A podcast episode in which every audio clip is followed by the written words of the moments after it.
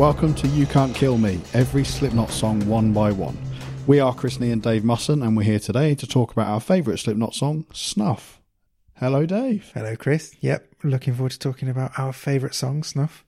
Um, we'll get straight into it. The idea of the podcast is very simple. In each episode, we pick one Slipknot song um, and put it under the microscope. We alternate our choices. Snuff was my choice. Um, it is the penultimate track on All Hope Is Gone, which is Slipknot's fourth album. What would you? Yeah, yeah. We said four. Said four? Yeah, um, and it has a unique position in the history of Slipknot, and we're going to get right into why that is. But why I've picked it is that, as far as the wider Slipknot fan base is concerned, All Hope Is Gone is their worst album. yep. I th- I agree, but I still really like it. So I want to throw into season one at least one song from it, Mhm. and I think that one of the ones that kind of best um, personifies the not not controversy, but the, the the split that you might get within the fan base on this album, and that to me is this song. Stylistically, I think it's it's it's most the most notably different song on the album. You, I don't think there's anything else quite like it in in the entire discography. And I think what's very interesting about it is that it is a solo writing credit for Corey Taylor. Mm. He plays acoustic guitar on it. Uh, he now plays an acoustic guitar and vocal only um, live version of it on his solo shows He does. Yeah. in tribute to Paul Gray. Yeah. Um, so worth referencing as well that, that All Hope Is Gone is the last um, album with, with Paul on it and, And- Joey on it as well. Corey talks a lot about looking back on the process of All Hope Is Gone. I think he found it a difficult album to make at the time, but he said he also looks back on it now very fondly because of how much time he got to spend with Paul. And by all accounts, Paul did a lot of the tinkering and songwriting on on that album. Obviously, not on on Snuff in particular, because it's very much a Corey song. But yeah, you can see why he would he would pick the song that is his writing credit and from an album where he got to spend a lot of time with his friend you can see why he'd pick that as a tribute Yeah, definitely. And it, Paul features in the story of Snuff as well, um, and Joey too, and we'll we'll get into that a little bit. But the context of it is that it's the the fifth and final single from from this album. Um, it actually reviewed very well. All hope is gone. Looking back, possibly slightly surprisingly, given the way that that we as Slipknot fans now talk about this record compared to the others. Fours, fives, sevens, eights everywhere. You know, it did very well, and it did well in the charts as well. And it was number one in a bunch of places, number two here in the UK, gold here, platinum in the US. Um, I think what we have in Snuff in particular is a song that is very good and hit me hard at the time. I was very impressed with it when I first heard it. And I think it, it's it remains very beautiful. It remains very impressive. Look, listening back to it, it's it's. I think I was expecting to be you know really reacquainted with that original feeling of hearing it, mm. and I wasn't, not to the same extent. So I would say there's a few of the songs that we've done in this first season where they've kind of jumped a little bit in my in my affections. This one stayed where it was, um, but it starts from a high base. I've I've I've always stuck up for All Hope Is Gone, largely on the basis of this song, okay which is why it's my first pick from that record for this podcast. see this song has actually gone up in my estimation since going back to it for this podcast i remember liking it when all hope is gone came out but um but it, all hope is gone is not an album to have listened to that much since it came out No. um but really going back to it with a focus on this song in particular it's it's just difficult to escape quite how brilliant this song is to be honest Mm. It's let's explore the, the the Corey side of Mhm. this whole thing because he's the only person credited with writing it, and the story goes that he was um, going over to see how Paul and Joey were getting on. Shared the song somewhat nervously with them. Joey got him to record a scratch vocal track for it, and presumably guitar as well, uh, and then snuck into the studio in the middle of the night without telling him that he was doing it, and, and laid a drum track and then played it to him, and it became what, what Joey describes as, as Corey's masterpiece. Mm, that's the quote i've got Yeah, and, and, and that's that's Joey's input as well as, as as the original source material. So I think there's kind of a really powerful dynamic there as well, and um, the the connection with Paul is really interesting because it's become this kind of symbol of of, of their friendship, um, and and Corey's been interviewed about this. I think it was it was Louder Sound, and spoke about the connection, and it's really powerful. And what he said was that the song "Snuff" means a lot to me because of him. He was stoked with that song. Uh, and so proud of us doing it. He, I was so nervous when I brought it in, and he was one of the first to see the potential in it. He really fought for it. And that's a great thing. You know, we're talking about a song that, that sits so apart from a lot of what Slipknot is supposed to be about, or what the, the wider perception of what Slipknot is.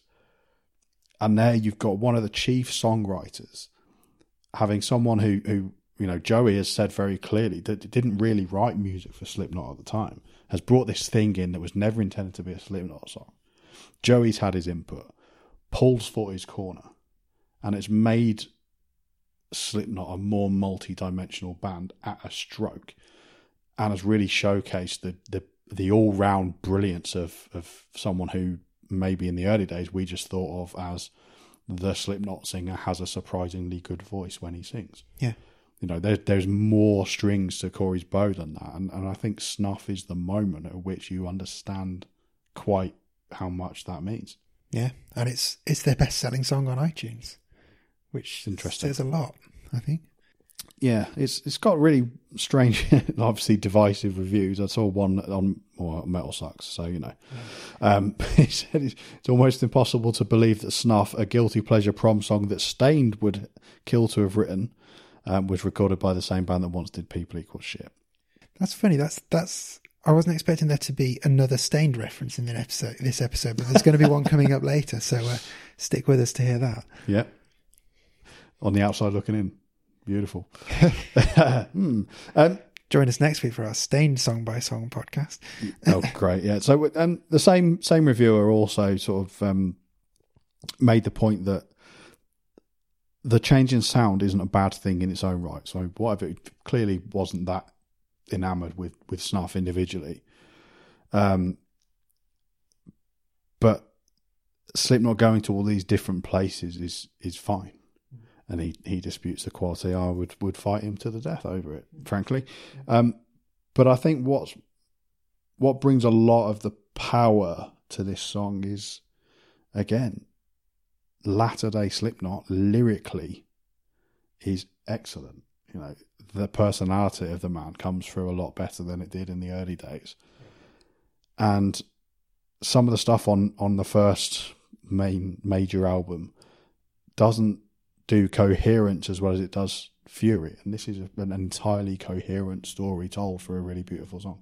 And it's atmosphere as well, isn't it? It's Oh, like we talked about with Killpop. There is there is a ton of dark, brooding, haunting atmosphere on this. I mean, the the way the guitars are just increasingly layered throughout the song, and it just builds and builds to this crescendo of the song just exploding and then dying down at the end. I mean, I, I've I think this is Joey's Joey's term of it being Corey's masterpiece. It's difficult to argue with that. I think I think it is a in terms of Slipknot's discography. It's it is a minor masterpiece. I just I love how they can do something so stripped back and build it to the point where it's so powerful and so just huge that this song, perhaps more than any of their aggro stuff, really shows quite what power Slipknot have. Because not not many bands, particularly from the world of metal, not many bands could pull this off to such a plumb and still still have it fit in their discography and work in their discography as well. Because even it might be different, but it it's that conversation we've had a lot so far. It doesn't sound like a Stone Sour song. It doesn't No, sound like anything other than a Slipknot song. Um, that that's credit to credit to Corey for writing the song initially, but for those other guys to to chip in and just make sure that it was a good fit for for that wider world. I, think this is the best song on All Hope Is Gone. Yeah, I think it's certainly the one that stuck with me the most, and, and you know we've we've spent some time going through everything Slipknot have done recently, and um, I still think this is the one that that jumps out at me, and it's the one I always go to when I want to talk about this album Mm. because it's the one that, I've continued with really. Um, so it's it's that yeah, it's that power and and realness. I think it's just you feel it when you listen to it. You feel it, um, and it's it's clearly a very personal song. Um, Corey said that it it's about someone who helped him through some shit Mm-hmm. and then let him down. Um, so I think it's you know it's it's a, a sort of very clear introspective exploration on the part of a very pretty complex dude. Um, which although he's you know he's explained it to an extent, it has left a little bit of room for trying to figure out exactly what it's about for for people like us. Um, and I'm not that interested in the actual meaning of songs because I like to kind of put my own meaning onto them. So I've had, had a look at what other people thought it meant. Okay. Remember yeah. when Quora started? Oh yeah, yeah. so I had a quick look off there to see Wow. what was going on. Yeah. Did, So- you go on, don't, did you bookmark it on Digg afterwards? yeah, I did. I think I would put a delicious bookmark on it. Um, so one person says that in the song he's relating himself being the dark and the girl the light. The man thinks that he does not deserve her. He wants this light to stay in his life because it helped him in the past. Nevertheless, he tells her to leave. He misses her. okay. Yep. Uh, he tricks himself by trying to say that she should leave for her own happiness, but that does not make it any better from his point of view. The meaning of this song is to get back out of darkness after you've been left alone. Right. I'm going to listen to Corey. I think I'll take his Yeah. not quite spelled out, but, but Given that he wrote it as well, he's, he's, he's So- probably the one who's got the right answer. it's it's a funny thing. Like I saw a really negative comment on on um on the YouTube comments as well. A negative comment on YouTube. yeah, and Really? yeah, God. I've got more of those coming up. Don't you worry about that. Um, and it was it, it was kind of interesting that it wrote this song off on the basis of this simplicity, but it is simple and like if you just read it, you might be able to kind of assume some level of kind of adolescent angst in it or something, possibly. I prefer to think that it's actually that the trick of this song is in its simplicity. Like it feels genuine, it feels raw because it's so relatable. And doing that to this quality and matching it to a a, a musical canvas of that quality is what makes this such a masterful piece of work. Yeah. And some of the best songs of all time are simple. Well, exactly. Enter Sandman. Smells like Teen Spirit. Really simple songs. Yeah. So and yet, there they go. it could have been written by a sixth former. Well, so what? Yeah. It wasn't, was it? Fun fun fact I found about this song. So it was nominated for Best Single at the Kerrang Awards in 2010. Didn't win. Can you guess who it lost out to? 2010. Yeah. Uh, no. The behemoth that beat Slipknot at the Kerrang Awards was Liquid Confidence by You Me at Six. Oh. Lol. Okay, I don't think I've ever heard that. Same here, but apparently it's better than Snuff. Yeah, okay. Maybe it's heavier than snuff. Maybe it doesn't sound like Stone Sour. That's probably why they did it. Yeah, I so. li- Lyrically, we need to give a lot of credit to Corey on this one as well. I because I, yes, angsty, whatever, but just from the very beginning, it, it, it I think is very powerful lyrically, and again, it does it's it's coherent in a way that some of his earlier lyrical work wouldn't have been. So, I think just in terms of pure quality, it is a fantastic song. Um, the yeah, lyrics musically and i said song craftsmanship if that's a word that you know th- there's so many ways that this in that simple comment it starts as a simple song. There's so many ways that you could take a song like this that would that just wouldn't have the impact that it does in the final version of this because it takes a real level of skill to to actually build in more and more instruments and layer on layer on layer of different sounds to get the final result you get here and have it have it be that just immensely powerful hit in the face you could you could easily just let it be simple and quiet all the way through you could you could make it overly self-indulgent but i don't think it suffers from any of those it's just it's a, just a masterful craft of a song here. Yeah, it is excellent. Um, the big thing when this song actually came out was the video, yes. which is it's like a short film production, basically clown led production, um, and I think it it does a, a decent job of accentuating a good song. Um, but I remember it being the thing at the time, and it caught my eye because it's it's it's kind of very beautifully shot. Um, and clearly it, it sort of deals with love and pain and drama, uh, shoe sniffing, and Cross dressing. yeah. But to me, it it it, it now stands as just a, a sort of good looking piece of theatre that accentuates that song. I, mm, I wouldn't be um, optioning it for Hollywood. See, this is this is my other Staind reference. I think this looks like a Staind video. Yeah, I know what you mean. and yeah, I'd, I I'd somehow missed it the first time. My first time watching this video was in preparation for this podcast. I, I have to say, I, d- I don't think this. I don't think it should have happened. I No. don't- really don't I'm- like it. I'm I'm critical of it now, but I it was definitely a part of me connecting with the song at the time. Was this the first time we saw we officially saw Corey unmasked in the guise of Slipknot? I think so. I think the Yeah. closest we got was before I forget before this, Yeah. which was the you know Yeah. the, the the masks hanging off the Yeah, the gear in the studio. I suppose this it wouldn't really have worked if he was walking around in a mask, would it? No, For the vision of the video, but no. So that was a bit of a a, a, a strange little thing as well. But Roadrunner Records have got Snuff as number six for their own greatest music videos of all time. for their own, Yeah, of all the Roadrunner Records videos, yeah, this is number six. I yeah. mean, it's not even the best, the sixth best Slipknot video. No, that's true. So yeah, I'm not having that Roadrunner. I, I I've not checked, but I would imagine that poll came out at the same time that this video was out. I can't think of any other reason why they'd have placed it so high. Yeah, yeah. I, it, it's a strange thing for me because, as I say, it helped me connect with the song at the time, even though I wasn't sort of thinking, "Oh, what an amazing video." It was just, it felt like an event, Mm. Um, and it felt like it gave the song a gravitas that it might not have had if we just kind of stumbled across it at the back end of the record. Um, but yeah, it's it's. I feel like the song is a lot better than the video, certainly. Definitely. We we often touch on remixes and covers. Um, I've had a look through for this one.